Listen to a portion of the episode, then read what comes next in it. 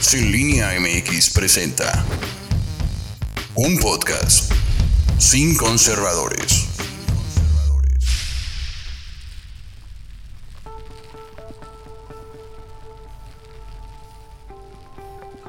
Muy buenas noches, como todos los lunes en punto de las nueve estamos aquí en Sin Conservadores para Sin Línea M X y para Radio Numancia. Esta, esta noche estamos en franca soledad. José Carlos Arias y un servidor, Jesús Carreón. Bienvenido, Pepe. Muchas gracias, Jesús. Feliz, este, felicidades a todos, bienvenidos y saludos y abrazos. Y hoy nos toca este, un diálogo abierto. Vamos a jugar a, a lo que habíamos jugado hasta hace, hasta hace unas últimas fechas, que es a pues, hablar de qué diablos ha estado pasando en este país, sin meternos en conflictos tan serios, tan dramáticos y tan terribles como...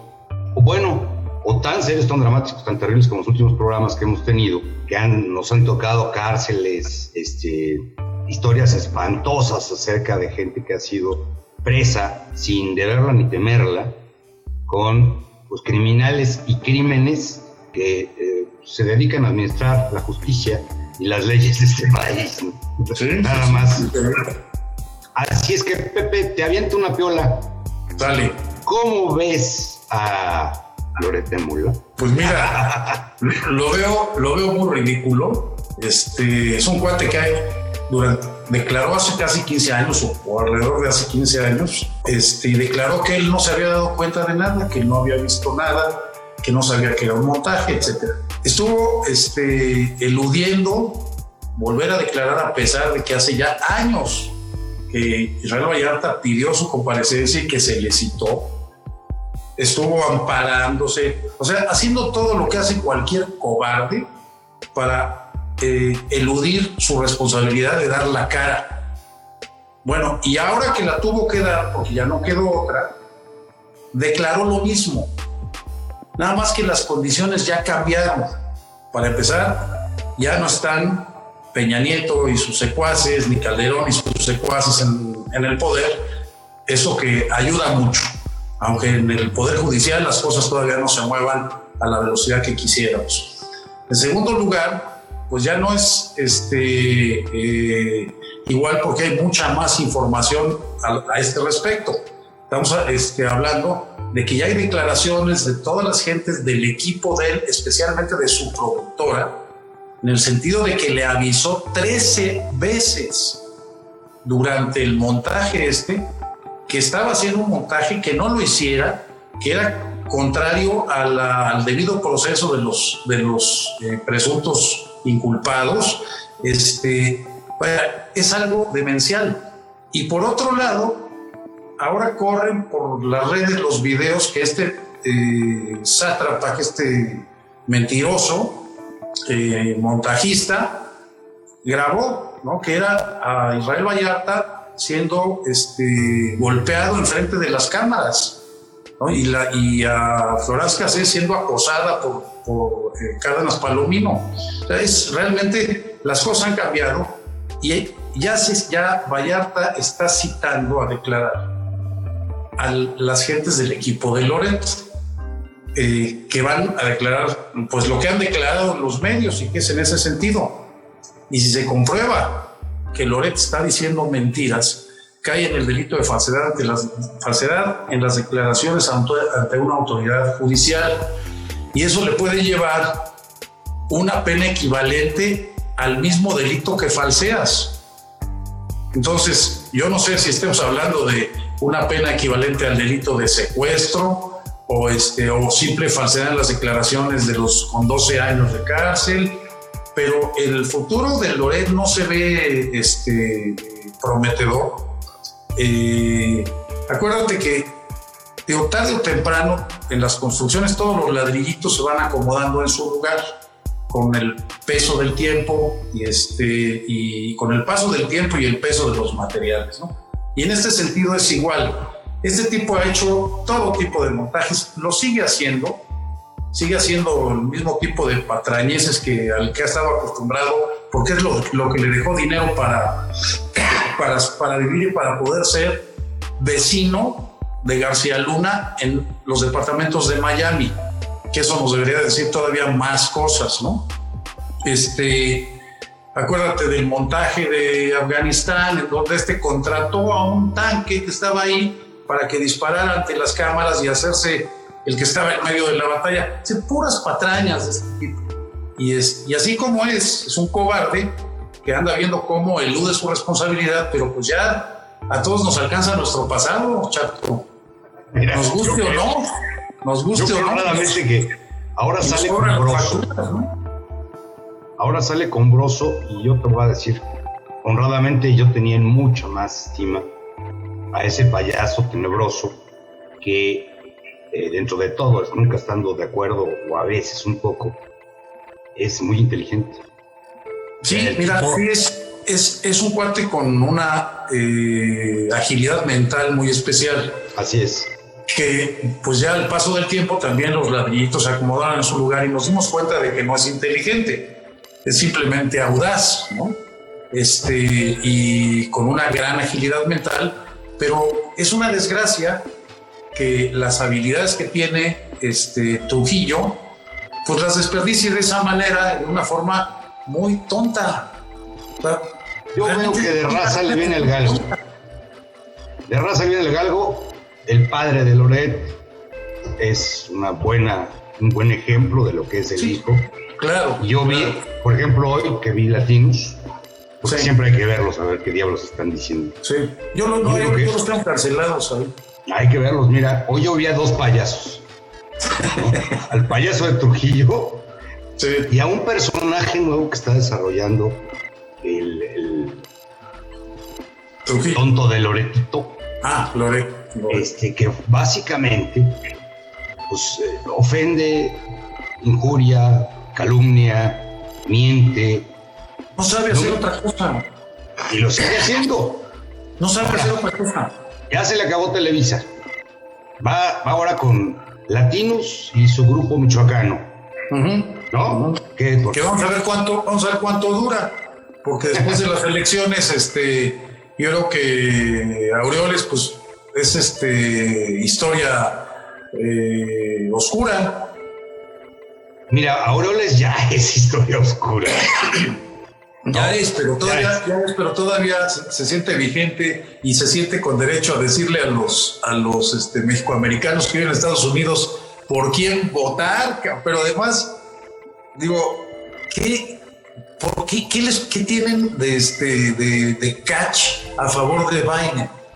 Confunden el Partido Demócrata con lo que representan estas gentes, que están subidas en el Partido Demócrata para defender un modelo este, económico eh, anacrónico y, e insostenible. Este, pero no son del Partido Demócrata, ni son de izquierda, ni son de, no son de nada, son, son globalistas, finance, eh, banqueros financistas, punto final. O sea, yo Eso. no entiendo qué es lo que tanto les llama la atención. Entiendo, por ejemplo, que al imbécil de Calderón pues tenga cierto, este, cierto cariño por Biden, porque hay una foto ahí de él con Biden y, y porque son igual de imbéciles los dos, ¿no? Pero, este, pero no, no entiendo por qué tanta gente, incluso de izquierda, y entras en discusiones con ellos porque no entienden nada, eh, prefieren votar por Biden. No, no lo entiendo. O sea, no se han dado cuenta de qué representan. Estos comen sopa con tenedor. No están agarrando la onda, hombre. Exacto, exacto, exacto. Mm, mira, el otro día hubo una discusión muy interesante acerca de qué es la izquierda. Ajá. ¿Dónde está el socialismo? Uh-huh. Porque la teoría, la teoría aplicada es vamos rumbo a Venezuela. Ajá. Este, Andrés Manuel es comunista. Ajá. Eh, y entonces yo les decía, bueno, bajo mi muy particular y locuaz punto de vista, ser de izquierda no es lo mismo que ser comunista ni que ser socialista. Pero además, ya, mira, ni siquiera es el, el, el discurso hoy día. O sea, estamos hablando de que el socialismo puro, el, el discurso del comunismo, se murieron en el noventa y uno con la caída de la Unión Soviética. O sea, ese modelo no funcionó y se cayó en noventa y uno. Este, y entonces, mira, ahí, a partir de eso hubo un solo modelo. que fue desarrollándose en forma perversa por la por, tía Margaret por, los, eh, por, por la tía Margaret y luego por el tío Reagan este, y por Friedman, que era su este, filósofo de cabecera, basado en Buchanan y en Hayek, imagínate, ¿no? Oye, y el, eh, el secretario este, que se ganó el premio Nobel de la Paz. Ah, Kissinger. Kissinger. Kissinger, otro, ¿no?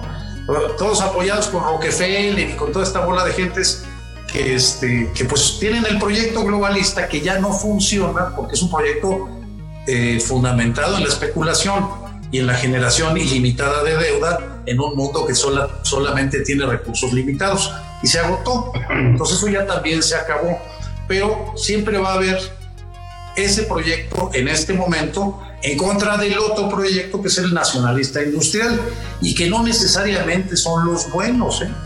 No, simplemente otra visión del mundo, es otra visión del mundo, pero hoy sí hay dos modelos enfrentados que no, no hubo desde noventa y uno hasta acá. Desde noventa y uno hasta acá fue el neoliberalismo y el, y el globalismo. Ahora el conflicto, me regreso un poco, Pepe, sí. Es que la gente dice que Andrés Manuel es socialista. Yo siempre les pregunto, bueno, ¿y por qué crees eso?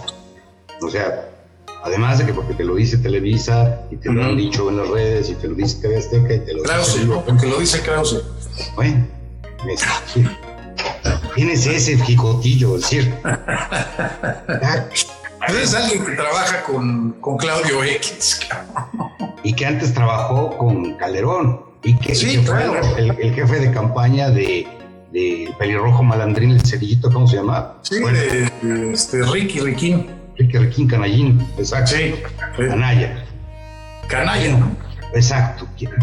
Eso dicen porque se los dicen por eso, porque no hay ninguna base teórica para asumir semejante postura.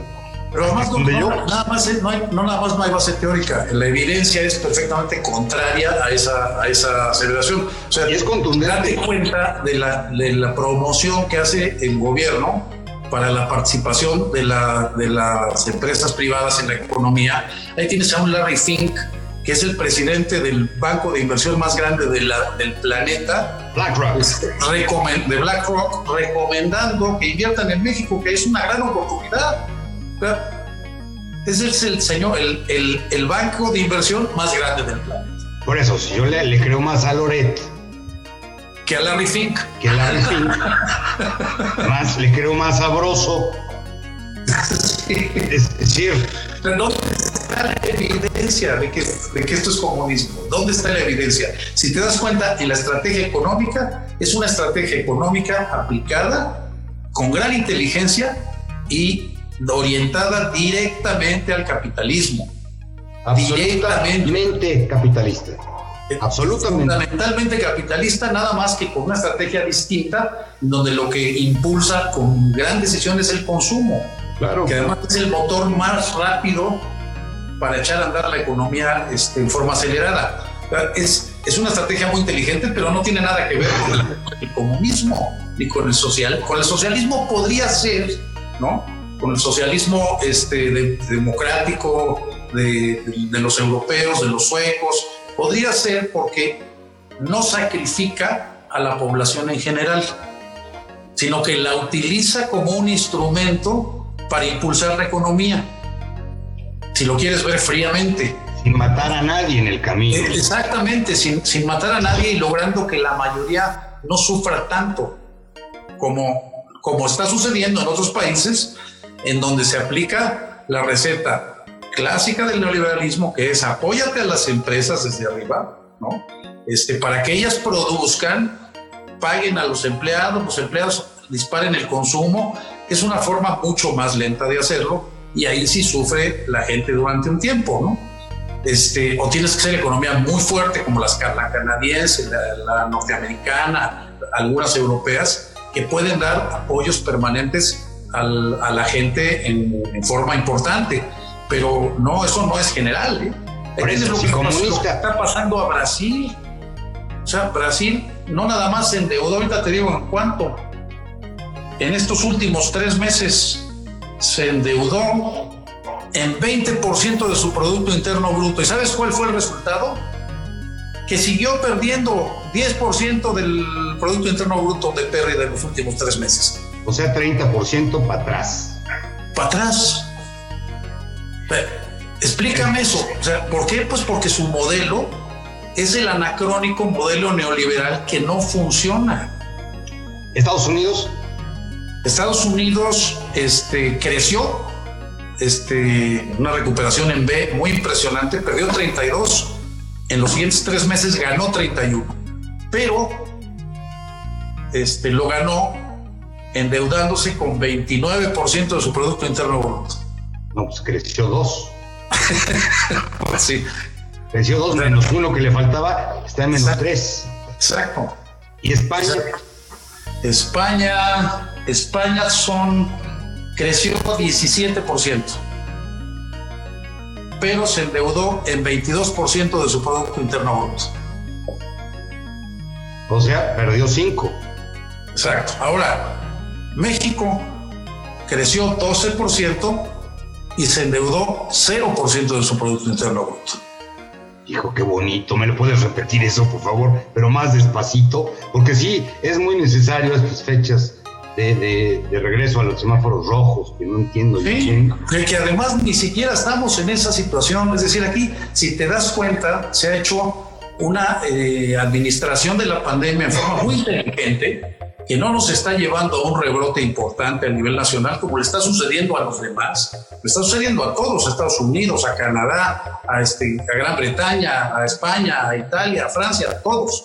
Este, a nosotros no nos está sucediendo eso, y además estamos creciendo este, en doce por ciento en los últimos tres meses, que es la mitad de lo que perdimos en los tres meses anteriores, que ya recuperamos el cincuenta por ciento del Producto Interno Bruto, sin deuda, sin contratación de deuda. O sea, nosotros sí crecimos el doce por ciento.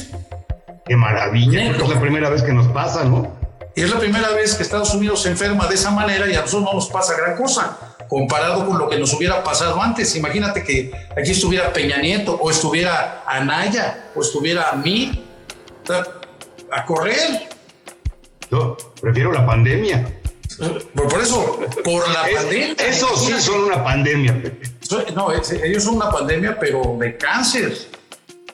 O sea, afortunadamente estamos extirpándolos y ojalá los terminemos de, nos terminemos de curar de ellos. Pero, pues, digo, ahí sí estaríamos en el caso de Brasil si nos hubiera ido bien. Con, el, con la misma orientación, ¿eh? Terrible, terrible, terrible, terrible. Terrible. Entonces, vamos bien. Vamos muy bien. Ahora, aquí estás hablando de que esto es resultado, aparte de la estrategia esta de impulso al consumo, este, lo primero que fue la estrategia fue recuperación de empleo. O sea, perdimos doce millones de empleos en los tres meses anteriores en la economía formal e informal. Y hoy día ya recuperamos ocho puntos, ya creamos ocho punto cuatro millones. Estamos hablando del setenta por ciento del empleo que perdimos, ya lo recuperamos. La actividad industrial recuperó el sesenta y cinco por ciento en estos últimos tres meses. Por eso el Producto Interno Bruto creció de esa manera. Y, y todavía va a crecer más. Es decir, yo creo que vamos a terminar el año a lo mejor con un, un anualizado de menos cinco, menos cuatro por ciento, que es nada para lo que nos pasó. No, pues, y, muy probablemente menos dieciocho. Y muy probablemente en el primer trimestre del año que entra ya tengamos recuperado todo el empleo que habíamos perdido. Y a lo mejor hasta el Producto Interno Bruto, ¿no? En el mismo nivel que estaba a principios del diecinueve. Y si no gana Biden, pues que hasta crezcamos. Sí, no, es que ahí, mira, eh, lo, lo que pasa es que con Biden este, eh, nos va a costar más trabajo hacer, seguir con nuestro proyecto, porque el proyecto de México es más este, compatible con el nacionalista industrial de Trump. Pues aquí lo que estamos haciendo es impulsando la producción, ¿no? Y el consumo, y el comercio, etcétera, etcétera. Entonces, nos va a costar más trabajo, porque la agenda eh, globalista este, no le gustan, no le, o sea, está enfrentada con este modelo, ¿no? Ya, está en pleito. Está en Entonces, nos va a costar más trabajo a nosotros, a los argentinos, a los bolivianos, a, nos va a costar más a los chilenos que van a cambiar la constitución, etcétera, etcétera. Felicidades a Chile, felicidades a Bolivia. De verdad, de verdad. Estoy, yo estoy orgullosísimo, la verdad se dicha, ¿eh? Increíble. Increíble. Y nadie lo esperábamos. La de, la de Chile fue impresionante. Se acabó el pinochetismo, ¿eh? Entonces lo estamos retomando aquí con este Sí por México.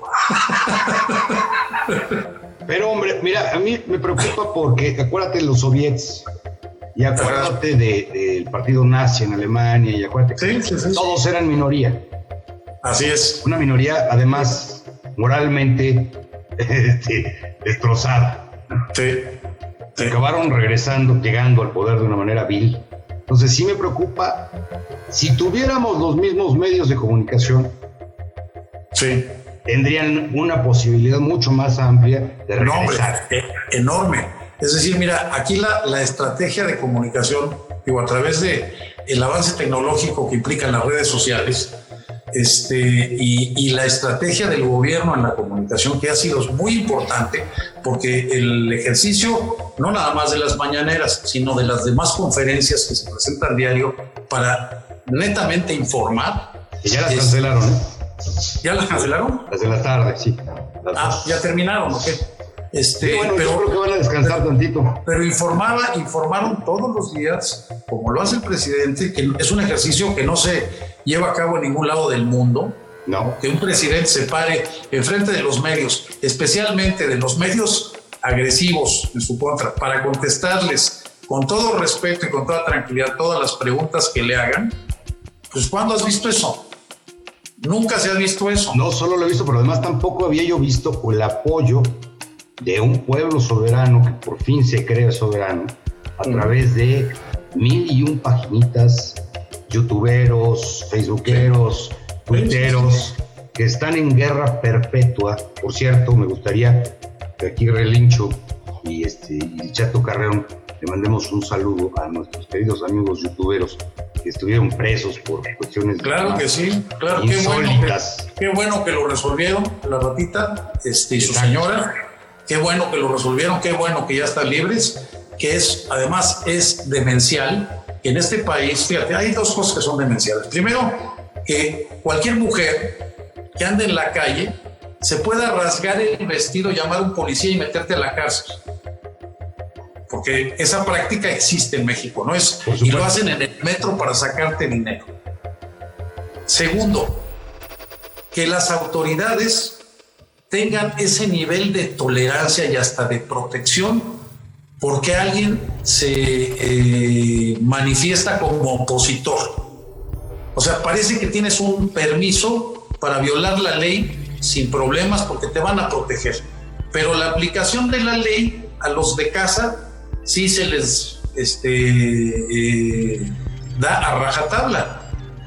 Aplíquese la ley con mis cuates, con la gente con, que me apoya. Exactamente, solo, solo en los bueyes de mi compadre. Digo, solo en mis bueyes, no en los de mi compadre, ¿no? Eh, oye, no es posible, esto es increíble. Es, es increíble. Es aterrador, ¿eh? Aterrador.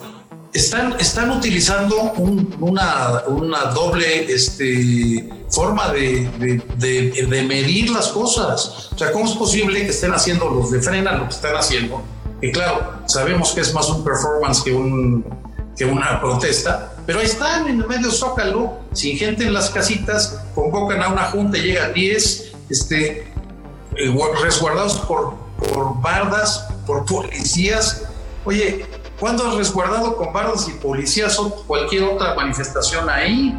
Hombre, ni las casas del Infonavit, que no vuelan, han exacto. estado tan protegidas por estos cuates. Exacto, exacto. Que sí, son ahora, casi del mismo tamaño. Lo que pasa es que es una representación muy significativa y muy simbólica esta de las casitas, ¿no? O sea, tiene mucho que ver con estas gentes que apoyan todas estas babosadas y que andan como las casitas, volando alto, ¿no? Queriendo ser presidentes y este... ¿Qué diría Freud? No, no, ¿Qué, ¿Qué diría Freud de un tipo como este? A ver, dime, la verdad se ha dicho. Mira, no quiero pronunciar Freud, su apellido. Este, yo no sé qué diría Freud.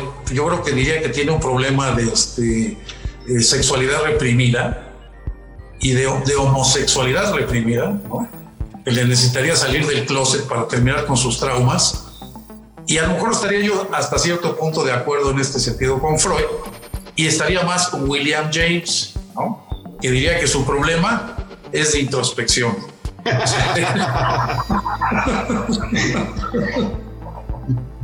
Bueno, pues mira. La pobre, pobre, mira, pobres gentes estas que este, no tienen otra cosa que hacer. Realmente es muy eh, triste ver gente que no, no puede hacer otra cosa más que destruir a partir del odio, porque son las minorías que están perdiendo privilegios y eso genera mucho odio. Incluso lo ves dentro del mismo Morena, ¿eh? Dentro del mismo Morena, cuando alguien siente afectado sus privilegios, genera odio contra los de adentro. O sea, esto es, esto es natural. Es demencial. Hoy, hoy, hoy decía este, eh, la abuelita, la nueva abuelita del cine mexicano, este, Claudio X González, que, este, que nos, van a, nos va a costar años y probablemente décadas recuperar todo lo que se está perdiendo en este sexenio. Yo creo que está hablando de él y de los suyos, y efectivamente no le va a costar décadas. Yo creo que ellos ya no lo van a recuperar nunca. Es más, están a punto de terminarse su dinero en apoyar proyectos políticos que están muertos. ¿Qué papelazo está haciendo Kimberly Clark? Pues es que hace, a eso se dedica. Se dedica Digo, a hacer papel. Qué bola de retrasados mentales. Digo, a mí México sí me parece espectacular. Mira, yo sí me gustaría hablar con Forbid para saber cómo puedes regresar históricamente a un movimiento sinarquista en el dos mil veinte. Claro, claro, eso es lo claro. que es básicamente. Este, para pedir que se vaya un presidente, pero sin tener a quién poner.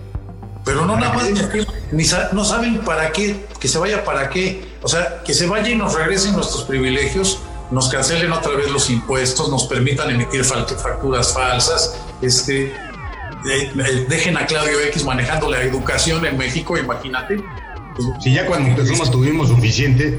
Como no tuvimos suficiente para que este animal este, se erija como el coordinador educativo nacional, primero necesitaríamos educarlo a él. Mira, déjame la más barata. Eduquemos a sesenta millones de niños. Es más fácil que educar a este retrasado mental, con todo respeto. Sí, porque hay neuronal. Hay disfunción cognitiva profunda en ese güey. Sí, la verdad. Bien lo dijo Gatell, bien lo dijo Gatell, ni hablar. Gatell dijo discrepancia, pero yo creo que en el caso de este es disfunción. Que les pasen una Viagra.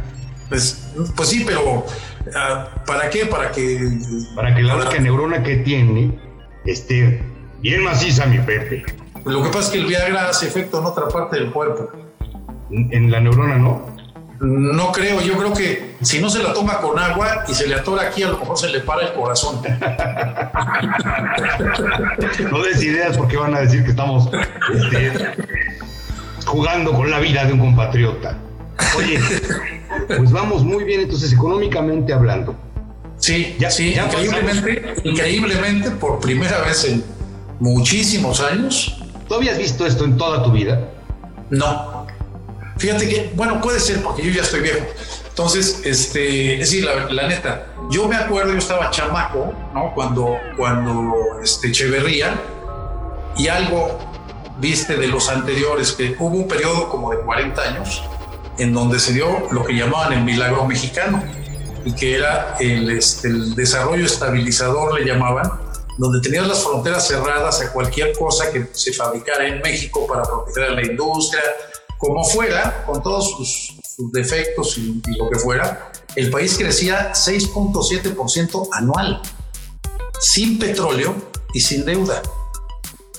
Durante sí. muchos años, cuando más creció fue cuando don Antonio Ortiz Mena fue secretario de Hacienda durante dos sexenios. Fue el mejor secretario de Hacienda que tuvimos Este, en este país tradicionalmente, ¿eh? En muchos años. Y fíjate, no era economista, era abogado. Y de pronto llegó Miguel de la Madrid. Y, y de pronto llegó, no, llegó primero, está pues sí, Miguel de la Madrid, este, donde ya ahí fue donde empezó a explotar el asunto. Mira, explotó con López Portillo, porque ya no pudieron sostener el, el gasto este ridículo que tenía el gobierno. Se montaron en la administración de la abundancia a partir del descubrimiento del petróleo en México. Pobre este, Y bueno, y acuérdate cómo terminó López Portillo llorando porque se había, des, había destrozado el peso, creando una especie de corralito con las cuentas bancarias en dólares, volviéndolas mex dólares, que además ni siquiera podías sacar del banco. Estaban ahí tus ex dólares, valiendo la mitad de lo que valían los dólares nuevos, y atorado el dinero en el banco, no lo podías sacar. Este, con la estatización de la banca, en ese momento, él fue, él fue el que estatizó la banca, este, y luego ya pues llegó de la Madrid, donde sí, recibió... De, de la Madrid sí. Llegó con un, con un secretario de Programación y Presupuesto que se llamaba sí. ¿Sí? Carlos Salinas de Gortari. Sí, sí, sí, sí, sí. Y, es, y llegó de la Madrid y recibió el peso en alrededor de dos mil por dólar. Y lo entregó en alrededor de seis mil por dólar. Ese fue el nivel de devaluación en la época de la Madrid. Luego llegó Salinas y Salinas le quitó tres ceros. No. Qué listo. Pues sí, muy listo, pero en realidad hoy, hoy el peso no vale veinte por dólar, vale veinte mil. Esa es la realidad de aquellos pesos, ¿no? Pero y esto lo que hacía fue... Ceritos. Pero eh, los tres ceritos implican también una pérdida del poder adquisitivo, implican muchas cosas, ¿no? Implican muchas cosas. Pero bueno, a partir de ahí ya empezó la debacle. Ya empezó la debacle porque empezó el, el porque fue la política de saqueo, este, desmedido, descarado, es, absoluto, ¿no? Con una estrategia precisamente ayudado por Claudio X González, papá, como su asesor económico, o sea, es Salinas. Y por el papá de Lozoya. También, también. Por, por el papá de Mir. Son una, una maravilla de familias, estas son ladrones de abolengo, ¿no? Traficantes de influencias de abolengo. Sátrapas, ni siquiera, estos, ya, estos no, no son de abolengo, no son sátrapas de corto plazo, de corto, corta historia, este, como Salinas Pliego y toda esta bola de mugrositos, porque digo, estos no los puedes llamar de otra manera, que son muy corrientitos. O sea, no tienen ninguna elegancia en las porquerías que hacen. Porque hasta para hacer porquerías hay que ser elegante. Agiotistas, les diría mi abuelo. Aboneros, ¿no? Exacto. Exacto. Aboneros, aboneros usureritos, este, sin escrúpulos, gandallitas. Eso es lo que es esta gente. Y, y bueno, pues así es. Ni modo, pues, si está en su naturaleza. Si tú acaricias una serpiente, te muerde. No es mala leche. Es no, que es, la naturaleza, de morder, es la naturaleza es del abonero, digamos, ¿no? Oye, una pregunta, Pepe, ya aprovechando que eres este, que eres economista y esas cosas, ¿sabes? Ajá. Para que quede bien clarito, man.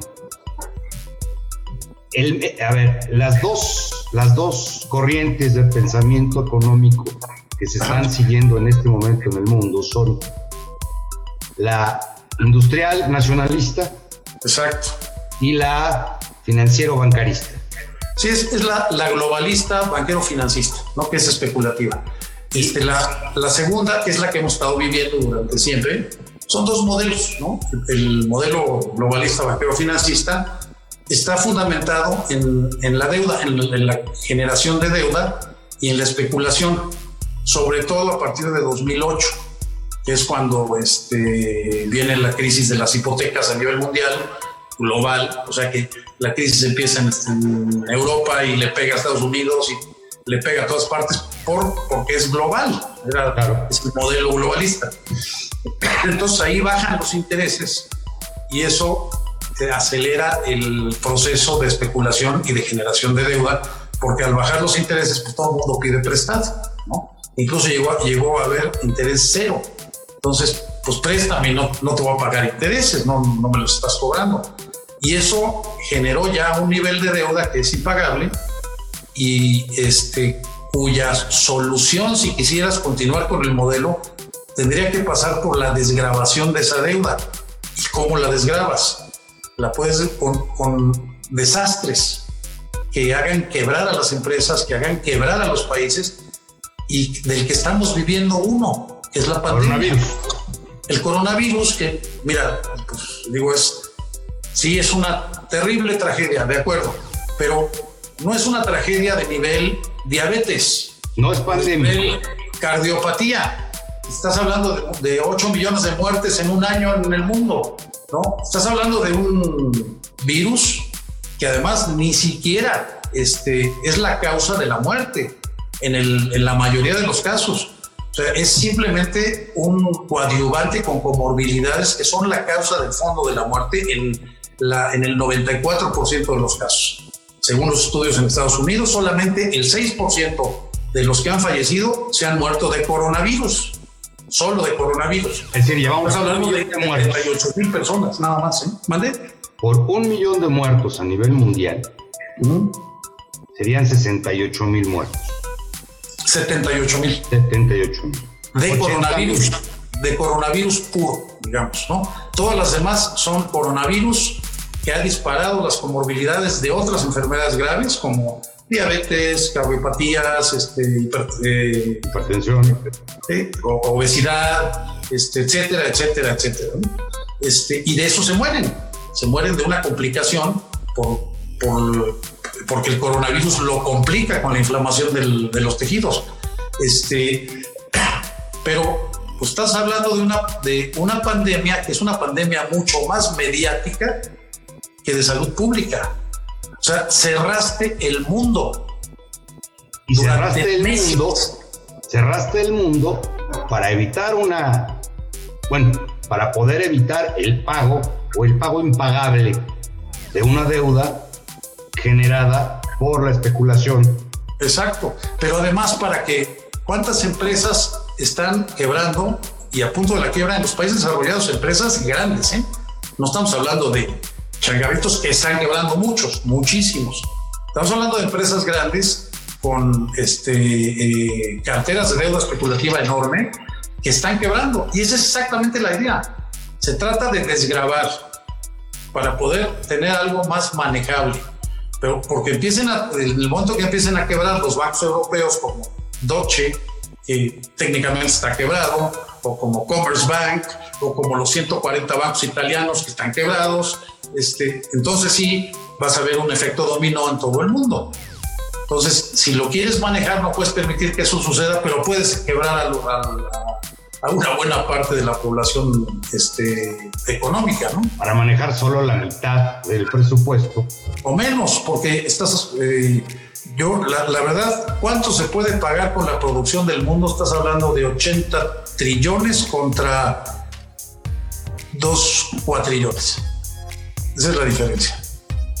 Híjole, perdón, pero ya cuando hablamos de trillones y cuatrillones... Pues sí, ya son, son cifras seguidas por quince ceros, por dieciséis ceros. Pues, ya, ya, ya, ya están hablando de cosas que el, la, la, las, la calculadora los, no las da. Los este, doscientos billones de neuronas que tenemos en el cerebro no captan. Está cañón. Entonces, si no es esto de la pandemia, ¿qué otro método tiene este Una sistema? guerra termonuclear. Una guerra termonuclear. Que eso lo desgrava así, rapidito, en un mes. Pero a un costo de otro nivel. Porque ahí no es mediática. Ahí es real. Ahí es real. Y ahorita lo que estás viviendo es una guerra mediática. Es un pánico generalizado mediático. Ya están cerrando otra vez las economías. Y, por ejemplo, Gran Bretaña cierra... Dicen que hasta el tres de diciembre, pero muy probablemente cierran hasta enero. ¿Sabes cuántos van a quebrar en diciembre? Todos. Todos. Es decir, ¿cuántos muchísimos. van a quebrar en diciembre? Es inaudito, pero ya los están guardando otra vez. Y en Canadá ya los guardaron otra vez. Pero Francia tiene toque de queda. Así es. En, eh, o sea, estás hablando de toque de queda en Europa, toque de queda en Canadá. Este, si entra Biden, toque de queda, ¿eh?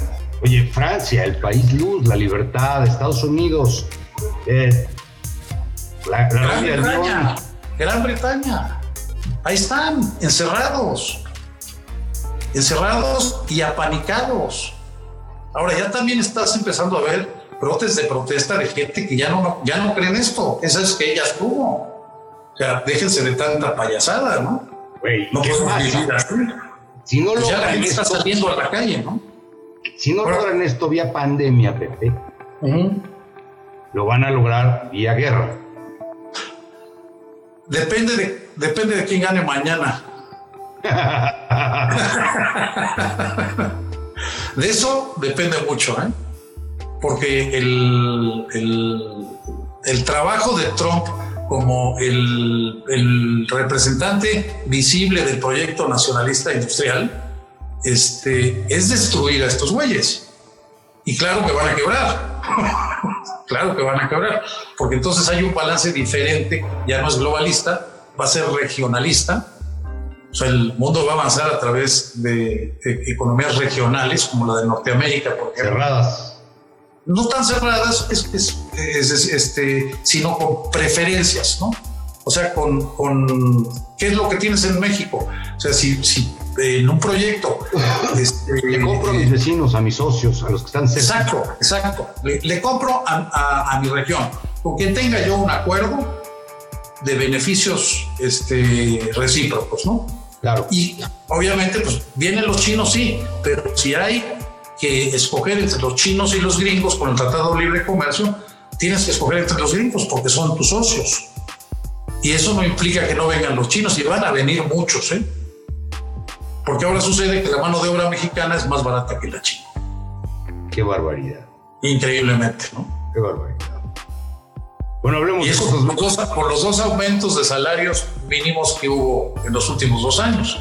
Oye, y además está proyectado uno para, para el año que entra. Pues es que tiene que seguir subiendo. O sea, este, el salario mínimo perdió casi el ochenta por ciento de su poder adquisitivo en los últimos treinta y cinco años. El ochenta por ciento de su poder adquisitivo. treinta y seis de los últimos dos años. Exacto. O sea, imagínate... ¿Cómo puedes perder el ochenta por ciento de tu poder adquisitivo del salario? Tenemos el salario mínimo más bajo de toda América del, del Sur, incluyendo Centroamérica. O sea, todos los países centroamericanos pagan mejor que nosotros. Es, y eso realmente eso, es, es increíble. Eso fue logrado precisamente porque en eso basaban nuestro método de crecimiento, ¿no? No, y acuérdate, ¿no? Cuando se hablaba del salario mínimo, no, es imposible porque se crea inflación. ¿Cómo se va a crear inflación? O sea, ¿en qué proporción tienes el componente de salario mínimo en la economía? Pues no es, no era como para tanto. Ahí está demostrado. Aquí lo subimos veinte por ciento y dieciséis por ciento y no se creó inflación, ¿no? Tuvimos tres por ciento de inflación y este año vamos a tener a lo mejor tres punto ochenta y cuatro por ciento, que es una inflación bastante controlada para todo el desmadre que ha habido, ¿no? Muy manejable. Ahora, la otra, el, ahí no sé, me quedé yo en la mitad. Ese es uno de los bloques, uno de los, es, es uno de los modelos que, que nos ha venido este, eh, rigiendo durante todo este tiempo. El otro es el modelo retomado, el nacional, nacionalista industrial, que es retomado de, este, de Europa, de la, incluso del nazismo, de, este, de las... Eh, Eh, coronas que perdieron el poder, etcétera, etcétera, pero que está orientado a la producción, a la manufactura. Acuérdate que los Estados Unidos perdieron su capacidad de manufactura desde los noventas, un poquito antes tal vez, este, la declinaron en favor de los orientales y empezaron a desarrollarlos, a ayudarse, ayudarlos a desarrollarse como, como fábrica del mundo, y ellos se dedicaron a proporcionar servicios y a especular en los mercados financieros, ¿no? Y a manejar la geopolítica del mundo. Este, entonces esto se retoma para que, sobre todo Estados Unidos, regrese a la manufactura, regrese a la producción, regrese, como dice Trump, a hacer grande a Estados Unidos otra vez, pero hacerlo grande como lo era antes, a través de la producción, era la, la fábrica del mundo, ¿no? Este, pues ese es, ese es el otro proyecto, y es un proyecto que encaja muy bien con lo que estamos llevando en México en este momento. Nos parecemos, nuestro método, no, nuestro proyecto. Yo creo que, mira, no nos parecemos. No nos parecemos, claro. este, este proyecto, el que se está aplicando en México, tiene una dimensión social muy importante que no tiene aquel. Aquel es puramente capitalista, este, y este tiene una dimensión social de otro nivel.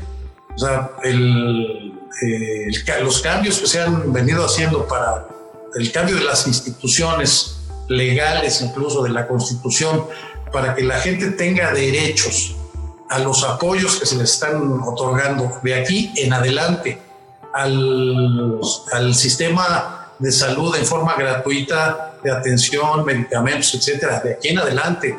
O sea, son cambios muy profundos con una enorme dimensión social, ¿no? Radicales, es, diría el presidente de México. Completamente de radicales, pero además necesarios. O sea, el, o sea, ese es uno de los defectos enormes del neoliberalismo. Los neoliberales decían, bueno, ¿dónde es más barato producir? Pues en tal parte, ¿no? Y, y, y ¿cómo terminamos, por ejemplo, en México? Nuestra inclusión de Internet está en el veinticinco por ciento del territorio nacional, sí abarca al setenta y cinco por ciento de la población porque viven en las, en las ciudades, pero el resto del territorio nacional no tiene Internet, o no tenía, ahorita ya se está construyendo, no tenía banca, ¿no? Hijo, eso es increíble. Ya se está construyendo. Este, así, eso, eso sucedió con el neoliberalismo. En lugar de aprovechar las ganancias para desarrollar el mercado con la gente que no tenía acceso, los hacían a un lado para tirarlos al mar porque no había otra forma. Pero pues, aquellos no se morían, ahí seguían, ¿no? Sobreviviendo no sé de qué manera. Entonces ahora la idea es, vamos a incorporarlos en la economía porque es un muy buen negocio. Es un pésimo negocio hacer lo que, estamos, lo que hemos estado haciendo tantos años. Vamos a meterlos en la economía, vamos a incluirlos en la banca, vamos a incluirlos en la comunicación, en la producción, etcétera, porque pues, de esa manera crecemos y de esa manera los negocios venden más. Pues es cuestión de lógica. ¿Es este, Fordismo? ¿Mandé? ¿Es Fordismo? ¿Es Fordismo? Sí. ¿Como Ford? Sí. Pues bueno, Ford. Este, la teoría de Ford era la industrialización de, en masa, ¿no? Pero la, la idea es que no tengo entendido. En masa. Yo, yo creo, mira, ese podría ser un, una este, parte de una, sería una de las tácticas, digamos, para que funcionara, pero no necesariamente. Acuérdate, en, eh, hoy la, la producción tiene otras características diferentes a las que tenía entonces. Entonces había mucha, era muy intensa en mano de obra, la producción industrial. Hoy la producción industrial no es tan intensa en mano de obra, es mucho más intensa en tecnología, en robótica, en, en muchas cosas, ¿no? Pero en México tenemos una fábrica enorme que es el campo y que ahí lo que estamos haciendo es metiendo mano de obra. O sea, lo que nosotros tenemos que crear son este, industrias que sean intensivas en mano de obra para que todo el mundo tenga chamba. Por eso, si yo... Más que fordismo, le podríamos llamar rooseveltismo. Rooseveltismo, ok. Exacto. Bueno, por ejemplo, se lo tenemos que explicar a un este, neopanista. Para no, no decirle pero, panista. Pero ¿para qué perdemos el tiempo? Ah, porque vienen las elecciones, son muy importantes, Pepe. Pero no, créeme que no, este, no, no les vas a cambiar nada. Y, y tampoco van a entender nada. Pero bueno, déjame, déjame intentarlo, a ver, a ver. Ok. Si de pronto el obrero tiene dinero para comprar el refresco y el coche y la televisión que tú produces y que yo vendo, pues le va mejor al, que, al, al obrero, al del refresco y al de la televisión y al del coche. Así es. Es simple, ¿no? O sea, no es hacer el metro para que todos vayamos en metro. Es, es, Así es. Es, el metro es, para es, cuestión que seamos... de, es cuestión de lógica de primer año. O sea, no, es, no se necesita ser brillante para entender eso. Sin embargo, ve las resistencias que tiene la estrategia del gobierno mexicano, la estrategia económica actual del gobierno mexicano. ¿Qué es eso que estás diciendo tú?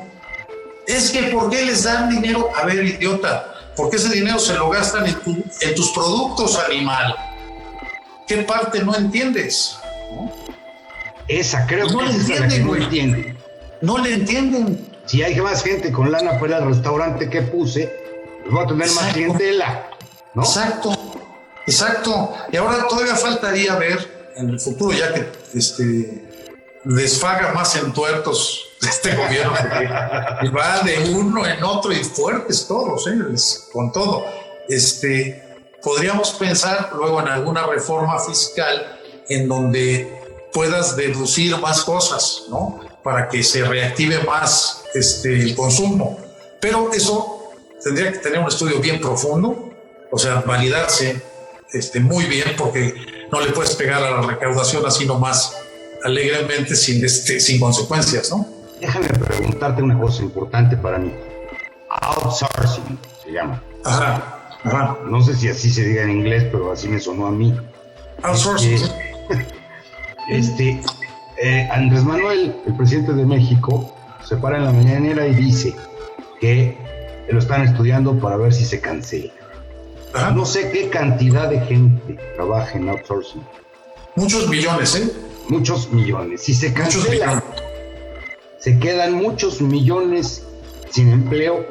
¿O cómo? Mira, no, es, no, no es así. Es que el outsourcing es un esquema en el que eh, si yo tengo una fábrica, entonces para evitarme cargas fiscales y laborales y varias cosas, en lugar de contratar yo a los empleados, yo los escojo, pero hay alguien aquí que los contrata por mí y los administra y se encarga de correrlos y se encarga de correrlos en diciembre para no pagarles, etcétera, etcétera, etcétera. Y, la, y el problema laboral no es mío, es de él. Entonces, ¿qué pasa si yo prohíbo el esquema? Pues ni modo que la fábrica se quede sin empleados, ¿no? Okay. La fábrica va a tener que asumir a esos empleados por rol de administrador de la fábrica, ¿no? Va a tener que volver a administrar. Exacto, y además vas a tener que empezar a cumplir con este, la, los derechos laborales de los trabajadores que no se cumplen a través del outsourcing. Este, es una trampa, es una trampa como todas las que hicieron estos güeyes, que además está muy ligado con las facturas falsas, con, con esquemas de, de evasión y de robo fiscal, ¿no? Es básicamente esa, ese fue el objetivo y se, se ha estudiado mucho y se, se, se ha intentado regular. Todavía probablemente lo vuelvan a intentar, pero yo sí no lo veo, yo lo veo como un sistema extraordinariamente viciado. Tendría que tener una regulación muy estricta, este, y no, o sea, no sé si lo van a, a prohibir o no, pero es muy probable, ¿eh? Es muy probable sí. que sea que, que vayan por ahí. Porque Pemex tiene, o sea, no nada más Pemex, mira, Relaciones Exteriores, yo no sé si siga igual, pero Relaciones Exteriores en el sexenio pasado, nadie trabajaba en Relaciones Exteriores. Todos trabajaban para una empresa que les rentaba el personal a Relaciones Exteriores. O sea, el nada pan. Más ridículo, ¿no? Morena, el P A N. Está igual, güey. Es outsourcing. ¿Ah, sí? Sí. Pues ojalá se los prohíban, porque esos no tienen madre. O sea, estás, de verdad, estás hablando de quien, es, de quien debería estar defendiendo los derechos laborales de los trabajadores, haciendo esas porquerías. Pues, ¿de qué se trata? Solo falta que la Secretaría del Trabajo también tenga outsourcing. Pues mira, si le rascan, encuentran, ¿eh? Habría que preguntarle a la secretaria, pero pues, ya en este... Yo no lo dudo, no dudo nada, porque así lo dejaron todo, ¿eh? Así lo dejaron todo. México es kafkiano, de verdad es que si no lo... Sí, el, sí, el verdadero sí. Muralista de México era un catalán con bigotes para arriba, ¿no? Sí, y, y Bretón también era otro. André, André Bretón. Pues tienes, por ejemplo, ¿por qué crees que Buñuel se vino a vivir a México? Se cansó de trabajar, se cansó de crear, nada más sacaba la cámara y filmaba. Quiso ser autor costumbrista. Sí, exactamente. Quiso, quería escribir en, en, en sociales del Reforma. Qué bueno que no teníamos la misma época, porque si no sería el otro pegado a, claro, con otra calidad y otro. Pero fíjate otro, que ya un chiste este, queda. No, eh, inclu, incluyendo otro personaje, una gran parte de la realidad nacional está muy bien plasmada en las películas de Woody Allen. Muchos de los tarados parecen personajes de Woody Allen. Vea de Hoyos, a Claudio X, a, este, a, a Loret. Son, parecen los tres chiflados, pero en una película de Woody Allen. Con un argumento de ese tipo, ¿no? Así, no, bueno. Mira, yo lo único que sí te puedo decir es que esto, esto que sucede por, desde todos los puntos de vista en las... Este, en los referentes, cuando hay una contestación de medios a lo, que, a lo que se dice en una mañanera o a lo que se dice en un informe de las de la tarde, es, es como para grabarlo y mandarlo a una bienal de cine para que alguien, alguien nos lo explique. Tenemos saludos. Este, saludos a Raúl Martínez, a Antonio Díaz, a Miguel Pinacho, a José Luis García, Ernesto Rivera, Guadalupe Segovia, Miguel Ángel desde Hidalgo,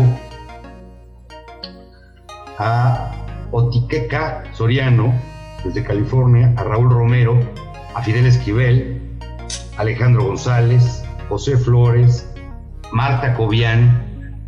Muchas gracias por ponerse en contacto con nosotros. Este, y yo creo, aquí relincho, que nos vamos con un temazo. O sea, nos, ya se me estaba pasando, ¿no? A ver. ¿Qué te parecen los gobernadores? Es precioso. O sea, es, es realmente es, es otro, es, son otros personajes de una película de Woody Allen. Los agachados. Sí, los supermachos y los agachados. Que no son de Woody Allen. Porque, porque son los supermachos cuando no está el presidente. Y cuando está el presidente son los agachados. Exactamente. Pero mira, ese es otro tema tan precioso. O sea, estás hablando de un grupo de diez gobernadores, de diez gobernadores, de diez estados, que están en contra del pacto fiscal, que le llaman el pacto federal. No tiene que ver una cosa con la otra. Es un pacto, de lo que están en contra es de, de los centavos, son centaveristas, no federalistas. Este, pero están en contra de una manera muy estúpida. O sea, estamos hablando de que estos diez estados aportan como eh, impuestos a la federación el treinta por ciento de la bolsa total que recibe la federación de todos los estados. La tercera parte, no, ni siquiera la tercera parte, el treinta por ciento. Pero reciben a cambio el treinta punto uno por ciento de parte del gobierno federal.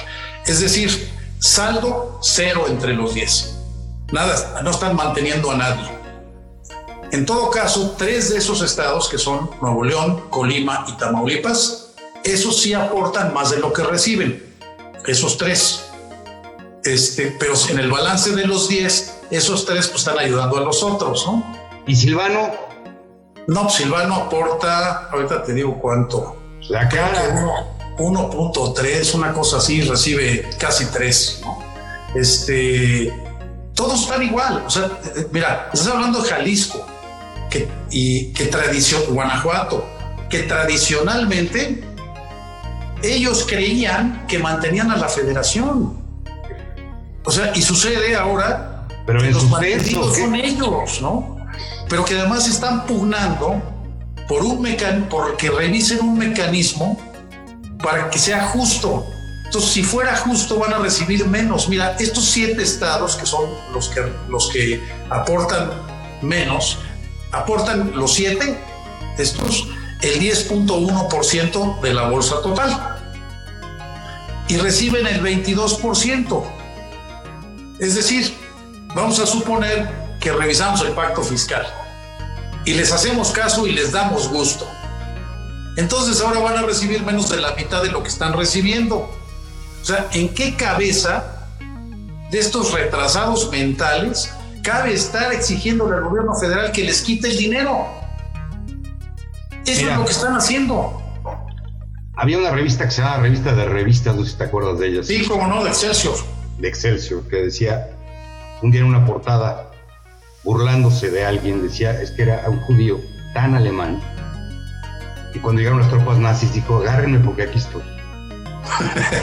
Ese es más o menos Lo que, sí. están, lo que están haciendo estos cuates. Sí. O sea, te, da, te da una idea del nivel de, de, de desesperación por pérdida de popularidad que tienen. O sea, en sus estados la popularidad del gobierno federal es mucho más alta que la de cualquiera de ellos. Este, eh, pero además una falta de cualquier tipo de planeación estratégica con cierta lógica. O sea, porque además los van a encuerar. Deben setenta mil millones en impuestos. Ni siquiera han pagado lo que les toca. Han endeudado a sus estados. Estos güeyes han contraído deuda nueva este año por veinte mil millones de pesos a una tasa de trece por ciento anual. que van a tener que pagar sus habitantes de, durante los próximos diez o quince años. Este año no nada más, no nada más se gastaron el dinero que les dan, que es de más de lo que ellos entregan, sino que endeudaron a sus estados con deuda nueva. ¿Dónde está el dinero? Bueno, se lo están gastando. Se recuento porque... se lo están gastando, pero además tienes una bola de cosas irregulares, este, outsourcings, facturas falsas, problemas en las obras que contratan, juicios de, este, de eh, contra los gobernadores por corrupción que están en proceso. De verdad son unas joyitas. Es, es increíble que no tengan ni siquiera la inteligencia para, deter, para definir un rumbo estratégico que tenga cierta lógica. O sea, esta es la oposición que teoría queda hoy. ¿Qué va a pasarles a estos pobres cuates en Oye, las, las elecciones que vienen?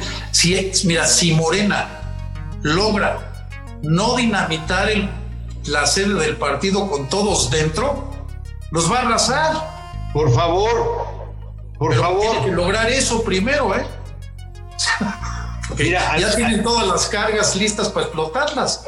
Es apenante la situación por muchos motivos, pero uno de ellos es el, al gobernador que le rasques, al que le rasques, ¿eh? Ya, ya de aquí no se salva casi ninguno. Compró este año Jalisco, por ejemplo, jeeps, uh-huh. nuevecitos, uh-huh. preciosos. Uh-huh. El gobernador de Querétaro, pick-ups, pantallas uh-huh. planas.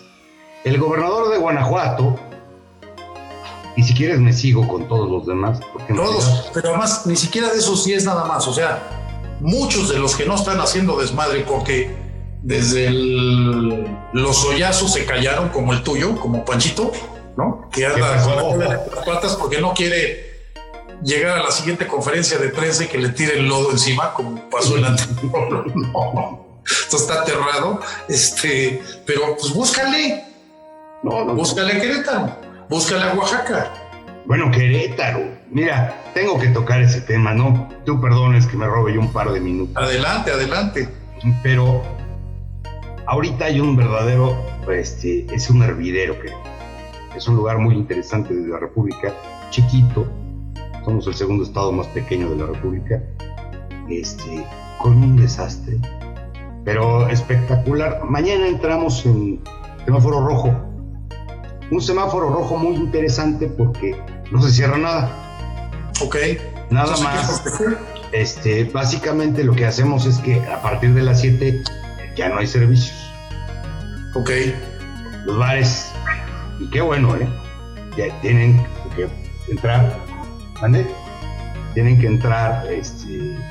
cerrar a las siete, pues todo tiene que cerrar a las siete, pero o nada sea, se cierra. Podemos, podemos ir a Querétaro y chupar desde las dos hasta las siete, digamos. Exacto, sin problemas. Ok. Este, y acaba de entrar en, en, a votación la ley Garrote. Esto okay. quiere decir que, por ejemplo, eh, si a través de las redes yo hago una, un llamado para que nos manifestemos a favor de que de lo que sea y llega un grupo de gente, yo estoy haciendo sedición, uh-huh. voy a la cárcel y la gente que vaya también va a la cárcel, es decir, va en contra de la libertad de expresión, de la libertad de tránsito, de la libertad de reunión, de, de la, la Constitución, va en contra de la Constitución. Y además es perfectamente impugnable en la Suprema Corte porque son unos idiotas. O sea, pero además es algo que está en su naturaleza, chato. Es sí. algo que no pueden evitar. Es como te digo, si tú, este, compras una serpiente y la quieres mucho y la, y la acaricias, tarde o temprano te va a morder. Está en su naturaleza. Ese Estas bestias no piensan otra cosa.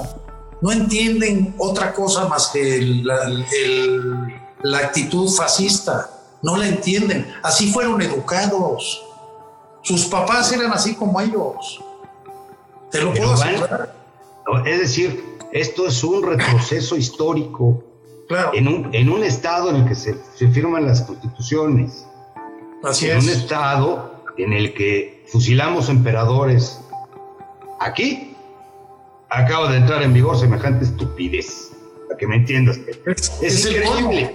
Es increíble, es increíble. Pero además, te voy a decir una cosa, no nada más es increíble, es perfectamente inútil. Sí. O sea, además de increíble, es inútil, es completamente estúpido. O sea, ¿de qué te sirve cerrar las cosas a las siete de la noche? No sé. Cuando, es que puedes ir a la fiesta en la cantina a las dos de la tarde. La cepa del coronavirus queretano duerme. ¿Sí? Duerme hasta sí. las siete. Exacto, exacto. Ahora no, no puedes llamar a una manifestación, pero sí puedes hacer una fiesta en un restaurante, ¿no? O eso también está prohibido. Hasta las siete. Entonces, ¿cuál es la, la, el sentido práctico que tienen estos idiotas en la cabeza? Es el mismo asunto de estar pidiéndole al gobierno, por favor, por favor, quítanos dinero. Así están. Esa es su lógica. Oye, ¿por qué no proponemos que, le hagan, que les hagan caso? Es que yo creo que sería muy interesante. Mira, fíjate, si hay una desproporcionalidad impresionante en el asunto, es el caso de la Ciudad de México. La Ciudad de México entrega en impuestos al, a la Federación el cuarenta y seis por ciento de toda la bolsa, casi la mitad. ¿Sabes cuánto recibe a cambio? El siete por ciento. O sea, ¿quién está manteniéndolos? ¿No les da vergüenza? Por eso, ¿por qué no, por qué no pedimos? Hacemos un llamado al gobierno federal, a la Secretaría de Gobernación, a la Secretaría de... que les hagan caso. Fíjate, a ver, yo, yo, yo lo haría, pero que les hagan caso solo a ellos. Sí, claro. Que les hagan caso solo a ellos y que efectivamente a Nuevo León le entreguen el ocho por ciento que aporta, a Tamaulipas el siete y medio que aporta, a Colima el, creo que es el uno y algo, o el dos que aporta, y a los demás lo que aportan, a los otros claro, siete también. Claro, y estaríamos porque... ahorrándonos dinero para darles gusto a estos imbéciles. No más un año. No más un año para que vayan de qué color. ¿Sabes qué? Al, en teoría, a quien le este, perjudicas es a la población, como si estos este, eh, sátrapas aplicaran ese dinero en beneficio de la población. Este, lo que no lo, es, es, es difícil, pero sí habría que darles gusto porque ellos los eligieron. Vienen elecciones. Y están bien representados, ¿eh? Vienen elecciones. ¿Y sabes qué están proponiendo? Lo mismo que Frena. Lo mismo que están proponiendo. ¿Pero qué, cuál es la propuesta? Que se vaya Andrés Manuel. Es básicamente porque lo que están haciendo estos, estos nuevos socialistas, comunistas, chavistas. Ah. Es destrozar al país. Bueno, eso dice sí. Claudio X, eso dijo Claudio X hoy. O sea, claro, a él no le va a tomar décadas recuperar, él ya no va a recuperar. Ese güey ya no va a recuperar ni su prestigio, ni su imagen, ni, ni todo el dinero que invierta en todas estas tonterías. ¿Cuánto dinero invirtieron en sus amparos? No coincido. Y ahí están los amparos en el suelo y las obras caminando. Ese es el, esa es la historia de la vida futura de estos tarados. Él, Claudio X González, no va a recuperar nada de lo que no haya ganado pero, a pulso. ¿De lo, de lo es que decir, de lo que no se haya ganado a pulso? Es una patada en el trasero, es lo único que se ha ganado a pulso. Tiene el desprecio. Y eso sí lo total. Eso ya lo tiene, ¿eh? Por eso se lo ganó. Así es. El, el desprecio total, la quemazón nacional, ¿no? Y el, el no. El, hasta un varo le costó a este tarado por andar sí. abriendo la boca. Sí, sí. ¿De esos? Está como los, está como los Calderón con su partido abortado. O sea, estos güeyes se quedaron sin partido y con una deuda de cuatro punto uno millones de pesos para pagar las multas de sus tranzas. O sea, ese encanta. fue el saldo. Ese Me fue encanta. el saldo. Pero además ahora se, ahora se queja Margarita Zavala. Pobre. Se queja del tribunal porque fue injusto, fue ilegal, pero no se acuerda de qué pasó en dos mil seis y no se acuerda de qué pasó en dos mil doce y no se acuerda de qué pasó en dos mil dieciocho cuando a ella le autorizaron su candidatura, que por cierto declinó porque nadie iba a votar por ella, este, con doscientas mil firmas falsas. La señora tendría que estar en la cárcel, no viendo cómo le hace para mantener una organización social o política o como se llame, ¿no? Pero ahora que paguen los cuatro millones ya lo platicamos. Por vía de mientras, nos quedan dos minutos, Pepe. Ok, no, no, vamos a terminar a tiempo hoy. Sí, bueno, pues casi ya nos pasamos un poquito, pero venga. ¿Cuál es tu rayuela del día? Puta. Puta. Está grueso, pero... Esa es una buena pregunta. Pues mira, por, por la importancia del asunto, esperemos no levantarnos con los globalistas dirigiendo a Estados Unidos mañana o pasado mañana. Pasado. Esta sería mi rayuela. Déjame, pienso yo con cuál me quedo, porque sí creo que, que hay muchas estupideces que han pasado, sí, claro, y más que se esperan, ¿eh? Para esta semana. Por lo pronto, me quedo con el gusto que me da que haya salido un youtuber o dos que estaban presos injustamente por asuntos tan claramente tendenciosos, uh-huh, como un... Yo hago lo que se me dé mi regalada gana porque me defiende la policía, porque me defiende los medios, porque soy intensamente fuerte en medios. Y no, es decir, que la razón perdure, que la justicia florezca, que todos seamos gente más o menos decente dentro de nuestras posibilidades, este, y que y yo no lo, es decir, jamás en mi vida creí poder eh, pensar, decir algo como lo que voy a decir. Este, mi voto es por Trump. Es que es el voto por la lógica, digamos, no es este, es el voto por la lógica. Y no es por el bueno, ¿eh? No es por el bueno. Por gonorrea o sífilis. Exacto, sí. La que se cure más pronto. Mejor no se puede tener cáncer. Aquí relincho, terminamos el día de hoy este, con una buena carcajada. Gracias por todo. Nos vemos el próximo. Muchas gracias a ti, Chato. Dale besos a Erika, por favor. Y gracias de tu parte. Para todos ustedes que nos hacen el favor de escucharnos y vernos, eh, nos vemos el próximo lunes en punto de las nueve. Quién sabe a quién tengamos de invitado. Esperemos tocar un tema que sea de su agrado, que nos interese a todos, que nos divierta a todos, porque esto... Esto es una tragicomedia mexicana. Hago un llamado rápidamente a evitar este, que el espíritu de Marga López se posesione en todo el país. De Libertad Lamarque. De Libertad Lamarque y de Arturo de Córdoba. Exacto, y exacto.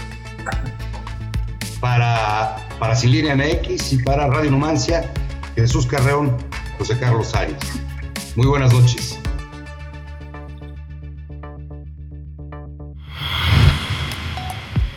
Sin Línea M X.